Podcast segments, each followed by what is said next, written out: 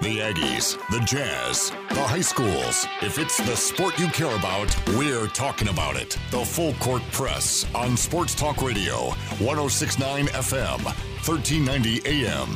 The Fan. Good afternoon, everybody. Eric Frandsen, Ajay Salvesen here on a Monday. Thanks for tuning in and joining us, participating with the show today. Uh, Utah Jazz falling in game one in the playoffs in overtime. I'd uh, love to get your thoughts about how the game played out, uh, questions, thoughts that you might have about how things went over the weekend with the opening weekend of high school football. We'll get into uh, what happened with our pick six from this past weekend. Uh, interesting things going on with Major League Baseball. So a lot of different topics to cover. four three five, three three nine, zero three two one if you want to chime in and, and join us uh, via text. Again, four three five, three three nine, zero three two one. Or if you want to call in, you can call four three five, seven five two, one oh six nine. So, um, first of all, Ajay, uh, the Jazz game earlier this afternoon here on this station, Donovan Mitchell just went bonkers. And he needed help and didn't get a heck of a whole lot of help. I mean, it's not an over-criticism on, on the N B A, or excuse me, the Utah Jazz, as much as it was just they couldn't get stops when they needed them. And even Donovan Mitchell made a few mistakes that were untimely late when the Jazz had a lead and then had that silly turnover, just not getting across the timeline quick enough. And the Jazz just defensively couldn't get stops when they needed them. Um, imagine that. A guy scores fifty-seven points, which is a uh, is that a new Jazz playoff That's a new record? Jazz right, he beat Karl Malone. Yep. Uh, and yet he was six points away from tying Michael Jordan's record of sixty-three in Boston years ago. Uh, and yet the only thing that we're going to remember is him dribbling the ball up court and not getting across the timeline before eight seconds. That game could have turned into a six or seven point lead.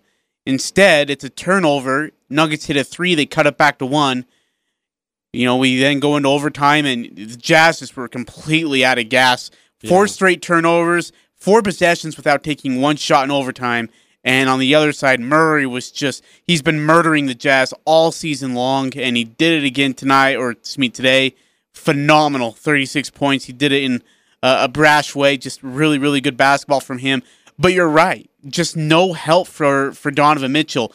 Three point. Okay, so at two starters combined for six points. Three from Royce O'Neal in thirty-two minutes of one to six shooting, and three from Juwan Morgan, who didn't get that three until the fourth quarter.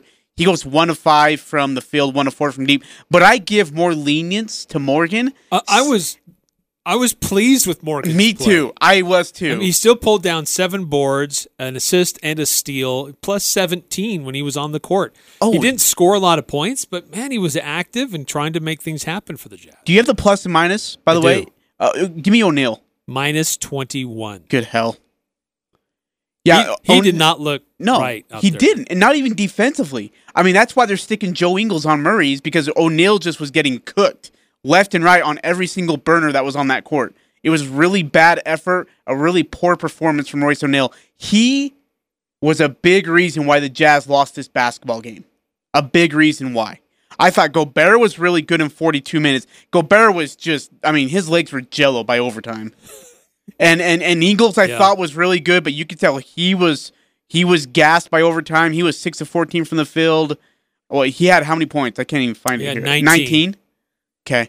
Uh, nineteen points, six assists, five boards. See, that's and a good steal. day from Joe. That's a, actually yeah, that a good day a good from game. Joe. That's a good, great line from Joe Ingles. So my, my question is, is if if O'Neal's not working, can we risk bringing Clarkson off the? I don't have Clarkson's line, by the way, but can we risk bring, bringing Clarkson off the bench? Clarkson. So that's been a big debate. You know, should the Jazz have started Jordan Clarkson in place of Mike Conley? And uh, Clarkson scored eighteen points. Uh, he had five personal fouls, two turnovers, but and uh, he did have four rebounds and three assists. What was his shooting? Uh, he was eight for seventeen from deep. What was two he? for nine from three. Ah, and he had a couple good looks too, Eric. I mean, he had he had what two or three good looks. The thing is, I I uh, I felt I've always felt that uh, when I heard that Mike Conley was leaving to go to, for the birth of his child, that uh, Clarkson should still come off the bench. He provides that spark. He provides that offense for yeah. that second unit. I think that's where he is fit in. I think that makes the most sense. Do you... But some other guys off the bench need to be doing something because yeah, I, there really wasn't much of anything. George Niang continues to struggle. He sucks. Like, he should be back in the G League by next year. If he's not, then he needs to be cut. I, I just I, I can't stand watching him try to handle a basketball in the midst of traffic. I think he makes horrible decisions. I think he's a bad shooter. Uh, he's a bad offensive guy, and he's an extremely liable, uh, huge liability on the defensive end. He's not good defensively. I don't know who scares me more being on the court, George Niang or Tony Bradley. Royce O'Neal is definitely getting into that list extremely quickly right now. I was frankly a little surprised we didn't see any Mie Oni. Yeah, me too. I, I thought that he would play. I, me too. I wasn't sure if, in fact, I, part of me thought that he might start. He yeah. may get the starting minutes. I don't know if he gets heavy minutes, but at least he's part of that rotation. Yeah, I think the way he's played in a lot of these scrub minutes and, uh, and some of the rotations that they've done in the bubble, I think here's a guy who's kind of earned an opportunity to do that. Now, with the team playing heavy minutes and uh, what happened today, you know, maybe there's a chance where they, they bring him in a little bit, try to give uh, Donovan a little bit of a breather. Uh, Mike Conley, as you mentioned, had the uh, birth of a new child yesterday. Uh, I have two quick questions for you. Uh, Mike Conley will hopefully return by the end of this week. That's the hope, is that he'll be able to fly back. He's seen the birth of his kid, fly back, quarantine for the whatever amount of days he needs to and be able to play before games three, four, five. Uh, but two questions for you. One, do you blame Mike Conley for leaving as the playoffs were starting? And two, one thirty-five one twenty-five is your final score in overtime. Does Mike Conley flip that score? And did the Jazz win with him on the court today? Uh, so to your first question, I, I shared this on social media in a couple of different places. There is a great clip from a Lithuanian coach. I'm not going to try to say his name because you won't remember. But uh, I love it because it's in Lithuanian. But also because uh, here's a guy that it's a similar situation. They were in a playoff series, and one of his, his top players left to go for the a birth of his child. And a reporter asks the coach, hey, are you upset that this guy left right in the middle of a series? And the, and, and the coach looks at him like, "Are you? Have you ever had a kid? Do you have any kids?" And the reporter's like, "No."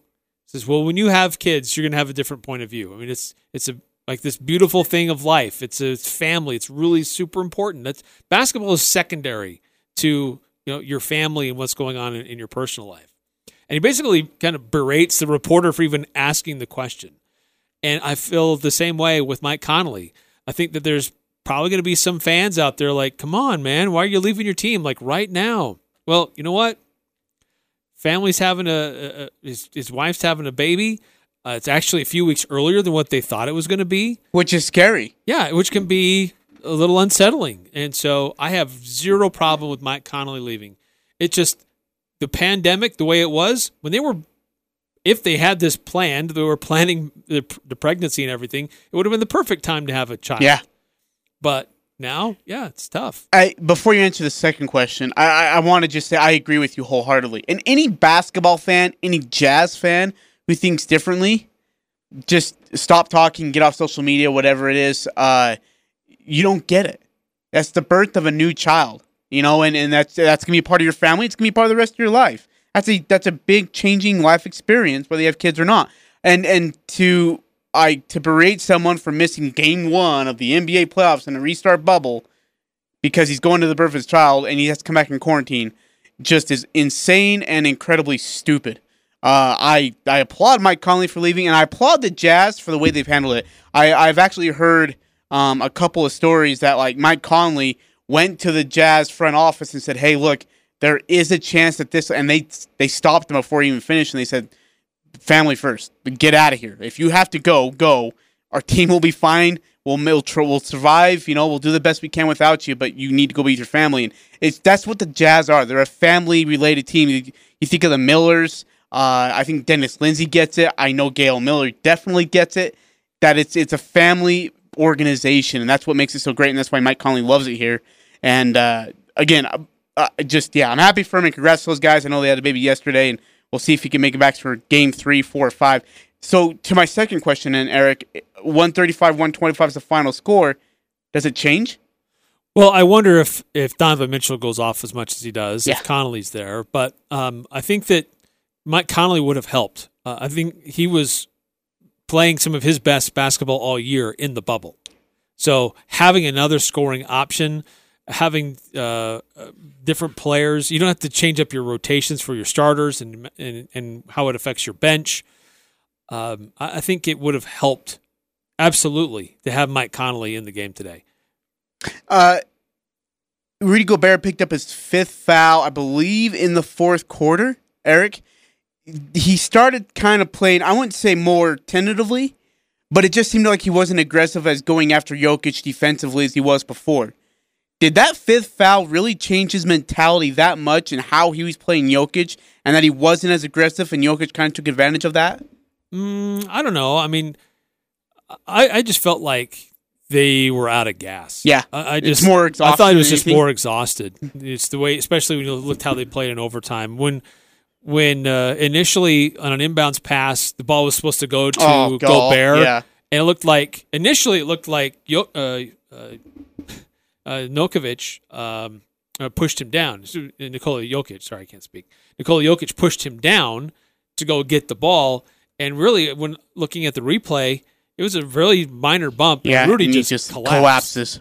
Yeah, so. yeah, and then you, I mean, and that's you know that's a great play you bring up because the transition back was just jogging. I mean, and it wasn't like they weren't putting effort into it. It was just I can't keep up with this anymore. And the thing is, Eric, is that the Nuggets play a deeper rotation, if you will. I mean, remember Bogdanovic and Conley are out, and so I'm looking at the the minutes on the other side of the bench. Jeremy Grant plays forty minutes, uh, Morris plays twenty-nine, Dozier plays twenty, and Plumlee plays eleven. And on the other side, you got Yang twenty, Bradley eleven, Clarkson played thirty-nine, but Moody Allen played ten. I just feel like they used their bench a little bit more, and so the Nuggets had fresher legs going into that overtime. Um, and then the other thing I wanted to ask you about is uh, is with Donovan Mitchell. He plays forty-three minutes today. Does he have to consistently do that games one through whatever, minutes-wise? Is he going to have to play that many minutes every single game to keep this team in it without Conley, without Bogdanovic? Probably. Wow. Probably. It's going to be tough. Until, they, until another consistent scorer emerges. Yeah, which I don't even know if one emerges. This, this I mean, Joe Ingles' play was great today. But if Royce O'Neal can provide some offense... If he can have that threat of knocking down the three-point shot, even if Juwan Morgan occasionally hits a three-point shot, then teams have to give create a little more space in the paint where Donovan can attack the rim or dish out, you know, drive and dish. So right now, it's you know, they they need more more consistent outside shooting. They only made sixteen three-point shots, and Denver's not normally known as a great three-point no, shooting team, but they, but they hit twenty-two. Today. Some of those were really well contested by the Jazz. They just were great shots, but they got a lot of really good looks today. Well, we'll get to the positives of the Jazz here in just a bit, but I got to go to one more thing. I, I Murray was unstoppable. Murray was stupid good today. I mean, you, you and he had some tough looks, like you said, Eric. There were times where Donovan Mitchell, Joe Ingles, Royce O'Neal had a hand in his grill, and he knocked it down anyways. He was really, really good tonight or today. Is there anything you changed defensively to try to slow him down, or is it just, look, we played our best defense and he played better offense? Well, it's on that pick and roll because it's really a two-man game. Going underneath Jokic the screen, it has to stop. Yeah, Going underneath so, is not helping you. No, they've just got to be a little better on uh, taking away the passing lanes. Uh, I thought it was interesting listening to the pregame with, um, with David Locke is that Jazz are really good on pick and roll defense. Yeah. But they're not good on handoffs. Yeah. When team and the Denver Nuggets do a lot of handoffs, and so um, well, there's no room for a pass. It's just you screen, you rub off on the other guy, and there it is. So there's the Jazz really struggle with that. So you know what, uh, Quinn Snyder's a great coach. He's got a great coaching staff. Uh, they make some really interesting adjustments. Um, I'll be interested to see what happens in game two. I, I just I was looking at some of the numbers: sixteen of forty-seven from deep for the Utah Jazz. Nuggets were twenty-two of forty-one. twenty-two of forty-one. And the Jazz were sixteen of forty-seven. make two or three more threes in, in uh, I think they had three good looks in the fourth quarter, Eric. Really good looks. One from Clarkson, one from Royce, one from Donovan, all three rimmed out. Hit two of those, and we're talking about a totally different story right now, right? Yeah. I mean, it's, and, and so, and that kind of leads me to the positive side. Eric, we do lose game one by ten, but A, we took them to overtime. B, we had a six point lead or four point lead, five point lead, you know, with about four or so minutes and change left in the game. We gave those guys everything they could handle without Mike Conley. And without Mike, uh, Bojan Bogdanovic. And without, yeah, without Bogdanovic. Now, the good thing is that Conley could, and we hope will, come back by game three, by game four. The big thing is, is that the Jazz need to win on Wednesday, two o'clock Mountain Time here on the same station. Jazz need to win this game to split the series, to give us a chance when Conley does come back. If you can go one and one, with Conley coming back on Friday, again, two o'clock Mountain Time, boy, I like our chances, Eric. I really, really like our chances. I don't know why, but I do. Hey, let's not forget, I mean, the this Denver team has some injuries of the, for, you know, with some guys that they usually rely on that are rotation guys that play a lot of minutes. But the differences are those guys are, you know, maybe a starter, maybe a guy that's plays some good minutes off the bench, but not a major contributor. Uh, the Jazz are without two of their major contributors. Mike Conley and Bojan Bogdanovic are absolutely among the top contributors for the Jazz. And so what this coaching staff is doing to still make it competitive, and the fact that they had a shot to win in regulation was incredible. So this team, they're mad that they lost, but they should be feeling like, hey, we're competitive with these guys. I know we haven't they haven't beat them yet this year, but at every game they've been in there. And I guess to some degree that's a testament to Denver, too, that this is a team that can close out close games against Utah. But the Jazz have been in every single game to the wire. Amen. So it's that's just making point. That little adjustment here and there and just getting a little bit more from those fringe guys and could be the, the whole difference of the world for these guys. Again, I thought Donovan Mitchell was so impressive. He finishes with fifty-seven. That's the third highest in N B A playoff history behind Elgin Baylor, sixty-one, Michael Jordan, sixty-three. That's that's incredible. He joins Michael Jordan who and Charles Barkley and Wilt Chamberlain, who all had fifty-six. Like, that is just stupid how incredible what Donovan was able to do tonight. And let's remember, this on. is a kid in his third year. Third year. year. Yeah. That's the other thing. And that's what we seem to forget. Uh, Piranhas tweets in, and he says, doesn't Conley have to quarantine when he returns? Yes. He that does. is why we hope he comes back tomorrow, because then he misses game two. Let's see. So Tuesday, Wednesday, Thursday, Friday. He'd be available for Friday's game three. Well, so uh, I would be surprised if Conley will be back with the Jazz for, for game three. Yeah, okay. I mean, he left Sunday. Yeah. Be there. His child was born Sunday night. Night, yep. Um, I imagine he's going to be with his family for a day or two. Yeah. At least you would expect him to be. Um, and then when he returns to Orlando, he has to quarantine for four days. Four days, right? So, and then game four is Monday, if I'm not mistaken. Eric, you got the list with you. Uh, it's game four Monday at Game four six thirty? Is Sunday. Oh, shoot. Sunday at seven. So there so he, is a there's a real shot here that Mike Conley misses games three and four. Then, misses, huh? It misses the whole series if the Jazz get swept. Jazz aren't getting swept. They might get the gentleman sweep. You know, you you lose the first three, win this game four, and then lose game five. But yeah, the Jazz need man. That sucks. I was so and I hate to do that, but if Conley could make it back by Wednesday, and then quarantine Wednesday, Thursday, Friday, Saturday, he could play Sunday for game four. And pray like crazy the Jazz aren't down oh three. That that's what's going to be tough. Is that you know, he does have to quarantine for the four days, and that's what scares me the most. The thing but, that we've seen about Denver is that yes, they they play well and they can close out close games. They're one of the best rebounding teams in the in the in the uh, fourth quarter, but they're also notorious for collapsing in the playoffs. So. Uh, this is an opportunity for the Jazz to make their adjustments and throw stuff at Denver that they're not used to. Um, and, uh, yeah, uh, we'll just see what happens. I mean, Jamal Murray and Nikola Jokic, just a great one two tandem. The the real question is who else is going to do something. Mm-hmm. Uh, Porter Junior has had a great time, a lot of great success uh, in the bubble, but he didn't have a great game today. Thirteen points, eight boards. I mean, it's not bad, but it's lower, much lower than what he's been averaging in the bubble. So. Okay. Okay, so Eric, I know, I know we got to go to break here in just a bit. When we come back, I want to go through your first-round predictions. I mean, I know we've seen two games. One's about to finish up between Toronto and Brooklyn, and Jazz already down oh one. But I want to kind of go through, now that we know what things look like. Russell Westbrook is out versus O K C for at least the first three games. Portland is in versus the Lakers. What does that do? Clippers and the Mavericks. Is there any sauce to that? I'd love to hear kind of who you think's get, who you think going to get out of the first round and how that would shape the playoff picture from there. Because I think we're going to have two totally different views on this. Yeah, and also look at uh, the players that got recognized for their play in the bubble. Uh, they did oh, yeah, their, the Bubble the Awards. Bubble Awards. Hey, are those legit to you, or you think that's just a joke? Uh, no, I think it's it's worth doing. It's kind of like a tournament format anyway. Sure. So I think it's – I don't see any harm in it.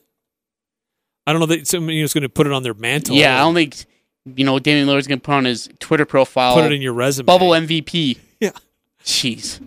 But we'll discuss who got uh, some recognition, I guess, from how they played in the N B A uh, restart. Uh, coming up next, we'll also get into our pick six, speaking of winning and losing. Yeah, it sucks. Who won the pick six this I past went, week? I went full George Niang there. You didn't.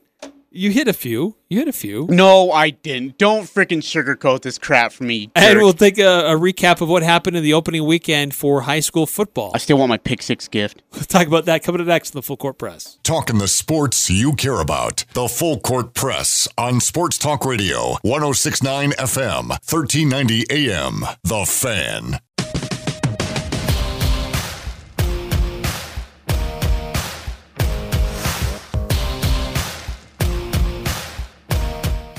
Eric Frandsen, Ajay Salvesen, Utah Jazz suffering uh, the opening loss in the playoffs. Game one of the playoffs. Game one for the Jazz and the Nuggets. And it went to the wire, uh, tied at one fifteen apiece. And then the Nuggets just had more in the tank. And Jazz had, uh, what was it, four or five straight possessions where they turned the ball over? Four. Yeah, the first four possessions were in a turnover. Two of them belonged to Donovan. Uh, and it was just at the wrong time. And when Murray's hot like that, it just it, it compounds the problem, right? It turns a scab into a uh, just a bleeding wound. And that's what the case was. Is And like you said, we've used the word exhausted. And we're not trying to bail the Jazz out. But with the short roster that they were kind of playing and Donovan Mitchell doing as much as he was, Joe Ingles trying to stick with Murray and Rudy Gobert battling Jokic, it's going to take a lot out of you. It really is, and you weren't, you couldn't rely on Royce O'Neal to be of any help. George Niang, ditto. I thought Jordan Clarkson came in and gave some decent minutes, and Juwan Morgan did what he could in yep. his first N B A start, which was in a playoff game against the Nuggets. That's that's a lot to ask, but and he was a so plus exhausted. seventeen. Who was Juwan Morgan? What? Yeah, he was a plus seventeen. So yeah, really pleased with what he did, but wow. it, it, it can't be a long term solution. I mean, Tony Bradley's got to play better. Uh, Rudy Gobert has to feel like he can take a breather every now and then. Yeah. Same with the same thing goes for Donovan Mitchell. He has to believe that he can take a break and the team's not going to totally collapse while he's on the on the bench. Uh, really quickly, speaking of the Utah Jazz, the tiebreaker has came in for the N B A draft. The Jazz will choose twenty-third in the N B A draft. That is a perfect spot to get Sam Merrill. Yeah, when you look at the standings, uh, I was just looking at this. Uh, Houston, Oklahoma City, and Utah have the exact same end-of-year record. But uh, they did some tiebreakers, and the way it works out, Jazz actually could have gotten twenty-first, but they dropped to twenty-third because of the tiebreakers. Oh, that sucks. Yeah. Okay, so you talked about the uh, the rest of the playoffs and how yeah. they might go. So uh, Denver, and, let's just start with Denver and yeah, Utah. Yeah, let's do it. Where do you see this one going? How many games? You know, I thought it would be a, a gentleman's sweep. I really do. I thought it'd be a gentleman's sweep for Denver, four games to one. Without Mike Conley, you're asking way too much of this Utah Jazz squad. After seeing today, I think six, and I think Denver wins it. I still think Denver's a little bit too much right now. if Mike Conley can't make it back, I just don't see how the Jazz pull this thing out. I am actually with you on this one. I think it'll be Denver in six. I, I think that uh, so many games missed with Mike Conley. Uh, just without him, without Bojan, you're losing. I mean, those are two of your top four scorers on the year, and they're out. So that's just hard to replace. Denver's a good team. Great team, yeah. And Murray's just cooking. Murray is... Murray's been such a Jazz killer all year, more so than Jokic, which is really incredible. But I think Murray's been so good, and I think he'll continue his hot stuff. And uh, yeah, I, I like Denver in in six. So the winner of the Denver Jazz series uh, would get who? Clippers, Clippers and who? and and Dallas. This I've been tossing and turning back and forth on, Eric. I like Luka Doncic versus their backcourt. Even as good as Beverly, Lou, and Montrezl Harrell, that three-headed defensive monster is, I think Luka can find different ways to score. It's getting other guys, like Donovan Mitchell's problem, it's getting everybody else involved and that they can contribute and be consistent offensively. I don't think Dallas can do that. Clippers in five. Gosh, why do we have to agree so much today? I'm with you as well. I think the Clippers, they're going to dial it in. They'll know it's it's playoff time. It's time to step it up. Um, and I think that one game that Dallas gets will be a really, really close one. And you go to yeah, the wire. Good point. Clippers probably could have won it, but you know, Luka Doncic, uh, Kristaps Porzingis, they have a you know they have big games and they're able to get one. But I think that uh, Dallas is too inconsistent. They have a hard time closing out games. Oh, sure do. Jazz. Uh, were beating up on these guys and decided we really want the sixth spot, so we're going to throw away our twenty-two point lead and throw in all of our scrubs. So I, I think that that Dallas team, while it does have some superstar potential and some superstars on their roster, I just don't think top to bottom they're anywhere close to the Clippers. Okay, so Clippers and Nuggets in round two. Uh, four five game, Rockets, Thunder. This was supposed to be a really saucy matchup because Russell Westbrook versus Chris Paul is always fun, right? Well, now Russell Westbrook's out for at least the first two games of the series. Does it change your opinion, and how does this series look to you? I think it does make a big difference. I don't. I, I think that Oklahoma City has some guards that are really good. Shai Gilgeous-Alexander and Dennis Schroeder off the bench. I think they've got some guys that can make it interesting. Um, but uh, I don't think either one of those guys can hang with with Russell Westbrook. So yeah. With him being out, I think it becomes even more interesting of a series. Um, I I am going to be cheering for Oklahoma City. I'm not a big fan of Uncle Chris, but um, I, I'm less a fan of James Harden and the Houston Rockets as a whole. So I think that, uh, and I think that Oklahoma City is more of a well-rounded team, and they play defense. So I'm going to go with Oklahoma City in six.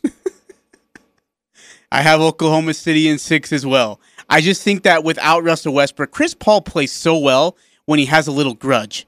When he has this little, when it's Petty Paul, it's fun to watch because Petty Paul is just a monster.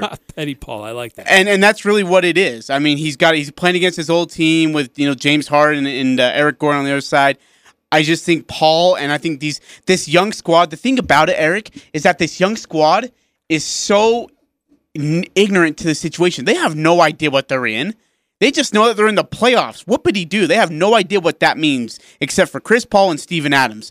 These guys were just in Florida to play basketball, and they're excited about that.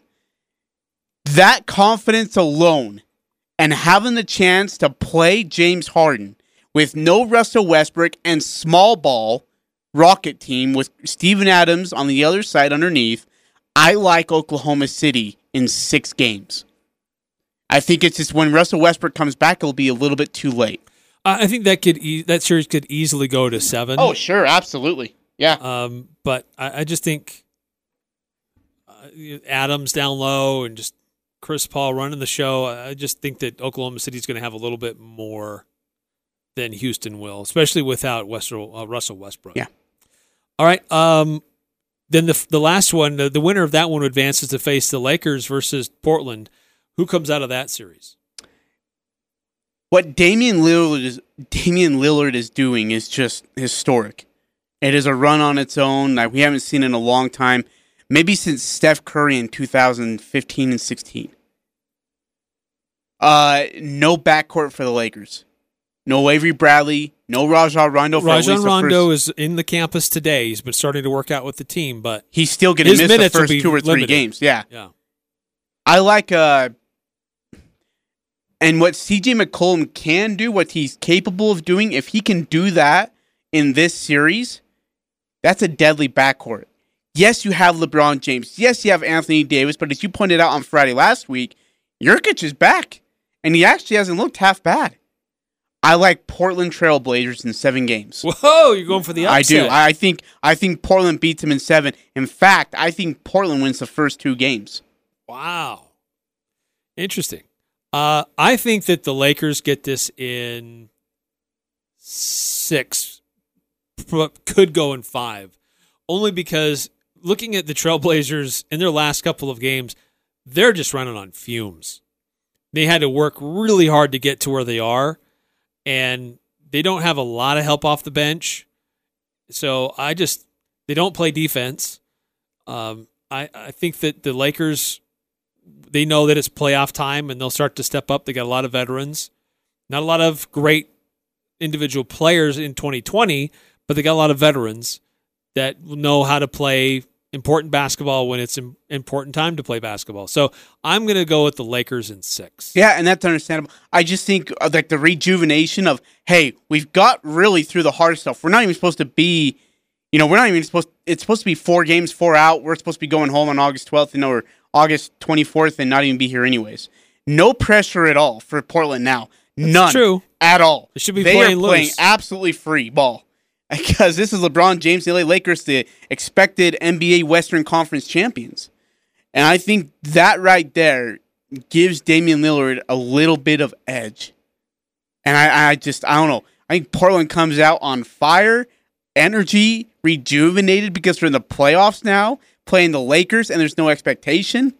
Yeah, I, I like Damian Lillard and the Blazers. That's going to be a fun series. Let me I ask think you'll you, see a lot of LeBron James on Lillard. Oh, so, yeah. I it'll would be important absolutely that McCollum has a good series. Yep, and that's, and that's exactly right. And that's why I think that McCollum has to be consistent offensively. He's going to have to be better defensively, too. Portland's defense has been getting just cut through like melted butter. I mean, it's been really bad defensively. Whether it was Memphis, Brooklyn, whoever torched them for whatever they wanted, they can't get away with that versus the Lakers. They're going to have to be better defensively. Hey, I got to ask you really quickly what Damian Lillard's done so far.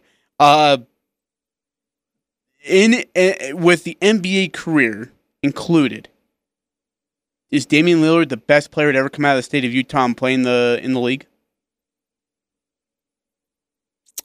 Uh, good question. I think Wayne Estes, if he, and uh, God rest his soul, if he would have been in the league, I think he would have probably been that guy. Yeah, he had that potential. My goodness, he was going to be great. Uh, may not be a real popular opinion, but I think you have to look at Danny Ainge. I mean, he won a lot of titles yeah. with Boston and but played an important role for uh, the Celtics. Yeah, but here's the thing, man. He had he had Larry Bird, yeah, Kevin had, McHale, Robert Parrish, Dennis Johnson. He had some great players around him. Bill no Walton. You know, Bill Walton was doing weed by then, I'm pretty sure, like J R. Smith style. There's no question that Damian Lillard has had a greater impact for his team than, than uh, Danny, Danny Ainge had, had for his. his.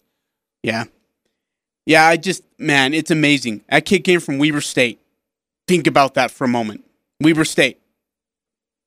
And then he he's doing this in the league. Like, that guy, more so than anybody else, plays with a chip on his shoulder because he still pretends like everybody thinks he's underrated and that he can't do it um, and that he can't take his team, you know, to new heights, even though it's kind of what he dra- like, he honestly put his team on his back.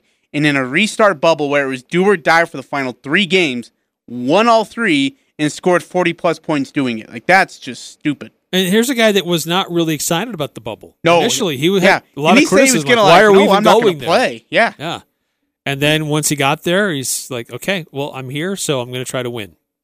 So you got so L A, I've got Portland, but we got them both playing the Oklahoma City Thunder, and then we got the Nuggets and the Clippers. Uh, in round two. That should be fun. Eastern Conference, I feel like it's almost written itself out for the most part. Uh, yeah, I really don't feel like that gets interesting until one, the conference final. Yeah, I mean, Magic is going to get swept by the Bucks. I think Toronto sweeps. Like, Brooklyn's just happy to be in that in that first round. They're out, I think, in four games as well. I think Levert can at least keep them in it, but I don't think they have enough. I agree. Uh, I think it'll be a sweep. Boston, Philadelphia. Thoughts? Uh, I think Boston in five. I think Boston in five, too. I, I think what? It'll be a tough five. I don't think it'll be just a walk away, but yeah. I, I think that the Joel Embiid will be back, and he'll try to make things interesting, but I just think Boston is overall a, a better, deeper, more disciplined team. The word I like that you use there, Eric, is deeper. They are. And I just think that they're uh, just offensively, they're more lethal than Philadelphia. You've got guys who can shoot from all over the court. Gordon Hayward is back to the two thousand fifteen sixteen Gordon Hayward that we all fell in love with when we watched him play.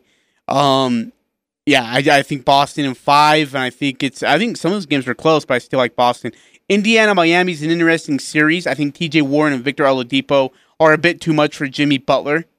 Um, coaching wise, I'd still give the nod to Eric Spoelstra, but I talent on the court, Indiana by a mile. I think Indiana in six over Miami. Uh, I I actually am going to say Miami. Oh wow. In six. Okay. Uh, just Bam Adebayo. I mean, I think that they've got, um, they've, it's a pretty deep team. I, th- I think they've got some, some nasty with them. They're, they play really competitive basketball. Um, I've, uh, I not to take anything away from Indiana cause they do the same, but, um, I'm actually going to go with uh, Miami in this series. Yeah. Uh, that's, that's a good pick. And you're right. You know what? Bam Bam is pretty, has been pretty big. Uh, I just, man, T J Warren is on a tear. He is. And and, and he, if Oladipo can get back to being consistent inside the paint with his scoring, makes it very hard to stop them. Extremely hard to stop that squad. So that that's, I mean, you could put it as a coin toss, to be honest with you. I do you think Ben Simmons not playing for the Sixers here in the first game or two, maybe three? Does that help or hurt Philadelphia? Because the guy can't shoot, so we can't spread the floor. Well, that's going to be the great experiment that everybody's going to be watching because there's been this long debate about him and Embiid occupying the same space in the paint, that both of them operate at their best when they're in the paint attacking the rim. Uh, and uh, it, with one of them out, will the other one thrive without the, uh, the other guy there? So a lot of people are going to be watching that. I think that Simmons benefits from Embiid being out. Uh, I don't know if, if Embiid benefits as much from Simmons being out. Fair enough. Because Simmons can be a little bit more of a facilitator at times. That's fair enough. I just think he can't spread the floor like other guys can, which Boston can. With with no matter who the size is, they can still spread the floor really well. Uh, I'm excited to see the Al Horford project. The little, uh, you know, Al Horford... Uh, where he was uh, in Boston, now goes to Philadelphia. They always had this little bitter grudge, Philadelphia and Boston, and it's been there for a while in whatever sport you want to talk about.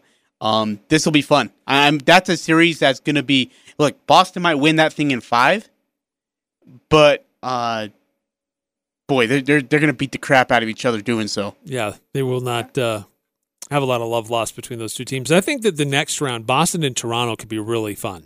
What do you see in that series that gives you... Does, is there any hope for Toronto? I know that's a weird question. But There's a lot like, of hope for Toronto. Really? Because I just think Boston's a more complete basketball team. Well, look what Toronto's done all year. I yeah. mean, it's a team that has overperformed all season long. Uh, and the way that they've rallied together after Kawhi left them... is incredible. They're just as good as when he was there. Why is ago. that? I mean, is it pa- is, does Pascal Siakam do that much? Well, I think it's Pascal. I think it's Kyle Lowry. I think it's... Um, Uh, there's a lot of guys that are chipping in and, and playing better. And here's the crazy thing. Toronto is nine and one in their last ten games. Their defensive, what they give up defensively of points per game is seven points lower. Like seven points better than it was last year. And like you mentioned, that's without Kawhi Leonard, and they're doing that. That's what's incredible about Toronto. Well, uh, they're they're so good defensively. That's their hallmark. They all play hard. Yeah, great defense. They work their butt off defensively. Uh, they beat the Nets, by the way, one thirty four to one ten. They held Levert to only fifteen points. Jeez. Uh, every starter was in double figures, and he had a twenty two point performance off the bench. Uh, I mean, that's just Pascal Siakam had eighteen. Uh, Anunoby had twelve. Gasol had thirteen. Gasol's a man. He's huge for them. Uh, Lowry had sixteen. Uh, Fred VanVleet, thirty points and eleven assists. Uh, and then Serge Ibaka gave him twenty-two off the bench. So, and they played a lot of guys. Um, they went deep. Of course, when you win one thirty-four to one ten, you can afford to play couple of guys uh, some minutes late in the game like that that you normally wouldn't. But um, Toronto played, uh, what is it, uh, eleven guys. Wow. twelve guys. Deep bench then.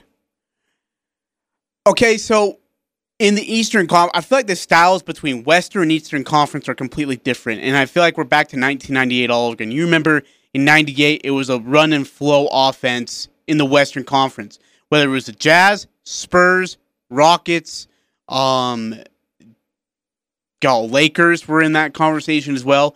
The Eastern Conference was a, you know, a fifteen-round knockout fight where you just beat each other up.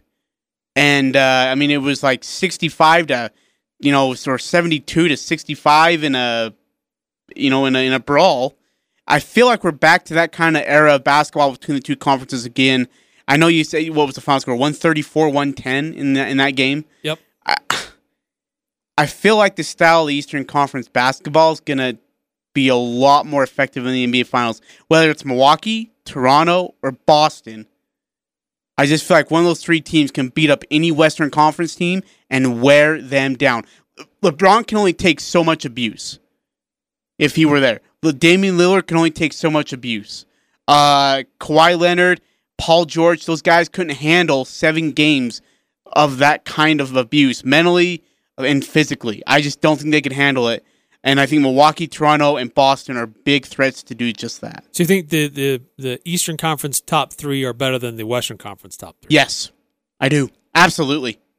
Absolutely. It's hard for me to disagree with that. I mean, the top two teams, Milwaukee and, and Toronto, both had better records than the top team in the West with uh, the Lakers. Wow. What? So, yeah, I'm looking at it right now. I mean, combined... Combined between Milwaukee and Toronto, they lost a total of thirty-six games. That's that's not horrible. That's actually yeah, that's pretty incredible. fifty-six and seventeen from Milwaukee. Toronto was fifty-three and nineteen. I still think Boston's a threat. I, I honestly, I still do. I don't know if I think they can compete with Toronto. I don't think they can compete with Milwaukee though. I think that uh, the the Eastern Conference Finals are going to be really, really interesting. Yeah, really fun. Seven to watch. Games. Uh, it very well could be. Who, no matter what, seven is, games? Uh, Budenholzer has a, a bit of a history of collapsing, kind of like the Boy, Nuggets. He did it last late. year, didn't he? Um, usually has a really good team, but has a has a history of collapsing late. So uh, Nick Nurse has gotten through it and found ways to win. So that are going to be really, really fun Eastern Conference Finals, assuming it'll be Toronto versus Milwaukee. And I think this year, I think... you learn some things if you're Milwaukee. I think last year they were way too conservative. They weren't aggressive enough offensively, and they tried to rely on too much on the defensive side of the ball. They could get stops, and they were kind of playing this half-court, slow-paced offense, and Toronto just burnt them left and right, offensively and defensively. Then they would get stops on the other side, and Milwaukee was just in deep trouble. I think Milwaukee tries to turn that table and play that fast pace with Toronto. I don't know if they can keep up, but tries to play that if they see each other. I'm telling you, like, if it's Morocco, if it's Milwaukee and Toronto, it's seven. And it's a brutal seven games, too. I think it'll be fun. I think it'll be really entertaining. I think it could be the Lakers and the Clippers, most likely, in the in the West. I know you have the Lakers out early, but... I do. Uh, I think it'll be uh, the two Who L A teams. Who do you teams. want to see? What would make you say, you know what, I'm going to turn on the T V for every single game of this N B A Finals? Honestly, for me, the, I think would would be the most fun, which would get me to watch every game, Clippers versus Toronto. Why? You got Kawhi going up against his old team.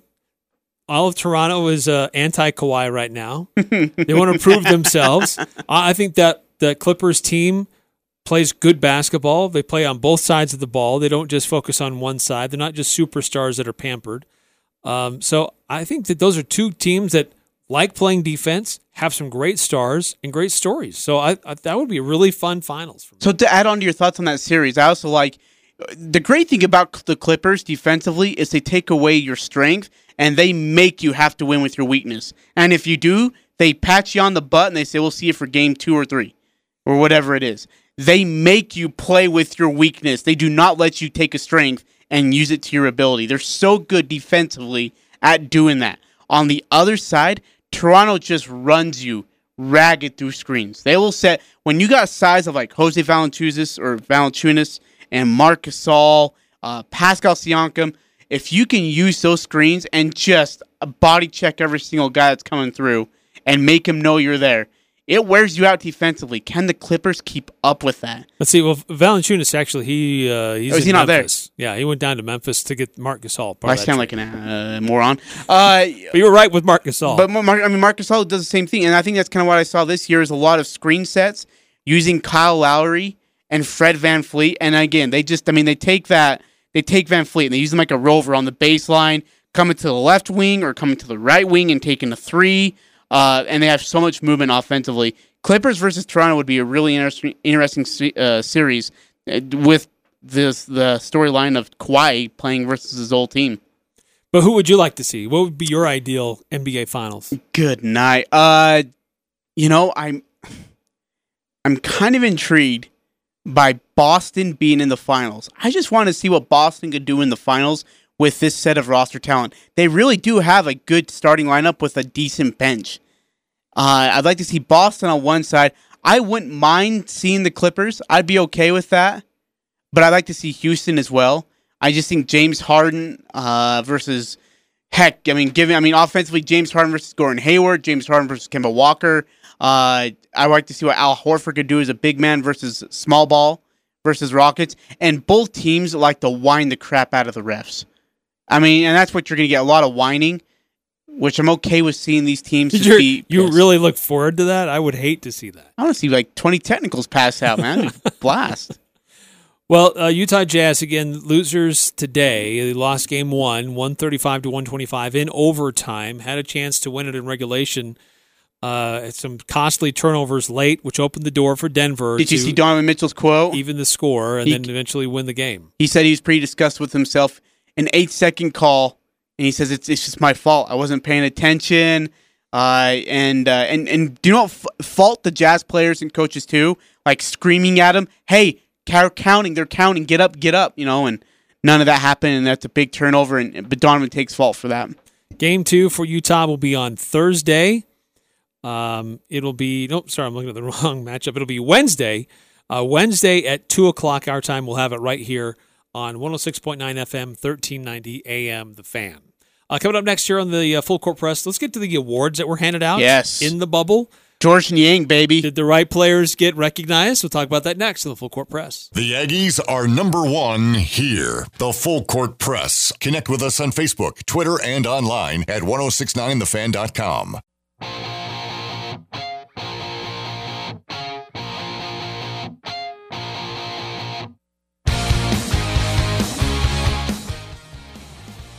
The N B A playoffs got underway earlier today. Utah Jazz took on the Denver Nuggets, eleven thirty, and that's what really stinks about this bubble is you got games in the middle of the day when you're trying to get work done, and you just want to go see what's going on with the game. Yeah, it's uh, it's it, and you, look, we we're lucky to do what we get to do because we can kind of sit down and watch the game for a little bit. But other places, you can't do that. You can't sit down and watch the game and, and see what's going on. And that's the way it's going to be for the next games two and three. Two o'clock starts Wednesday and Friday. By the way, that will interrupt our show. We don't know how long it will interrupt our show. It will, our show will start late. We'll keep you updated as much as possible, but uh, expect us to start late, four thirty, five o'clock, depending on what happens. If we go to overtime, oh boy. As long as they win, I don't care. Yeah, amen. I'm with you. Just get a win. So the N B A restart, uh, they handed out some awards. Do you agree with that? Should they have handed out awards? You know, I like what you said because I didn't agree at first, but then you said it's like a tournament format. Why not? Sure. So the league announced all bubble teams. They did. Uh, um, they did announce an M V P, and who would? I mean, Damian Lillard. Is there yeah, any other question? Yeah, who no, else would Damian. be the M V P? Next question. Uh, the the coach of the bubble, Monty Williams for Phoenix. Okay. Yeah. Can't doubt that yeah. at all. I mean, yeah. His team went eight and oh in the bubble. Nobody expected that. Yep. So the other guys that were on the first team, of course, Damian Lillard, as we mentioned, Devin Booker with the Phoenix Suns, Luka Doncic. I guess all three of those were unanimous selections. Hmm. Uh, but then also James Harden and T J Warren announced to the first I team. Like it. There's no big man? Nope. It's just a All guards, huh? collection of whomever.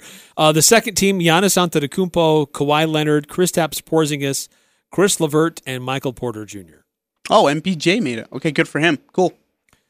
Uh, anybody you think that should have made the list that got left out? No. No. That's good. I like it. Yeah, as I'm looking at this, I don't feel like anybody really got slighted. I was about to say Kyle Lowry, but I don't think Kyle Lowry is better than that first or second team. No, well, and some of these guys didn't play every game. Yeah, it's true. They took some games off. They played uh, scrubs. So defensive player of the year, or uh, defensive player of the bubble would be who?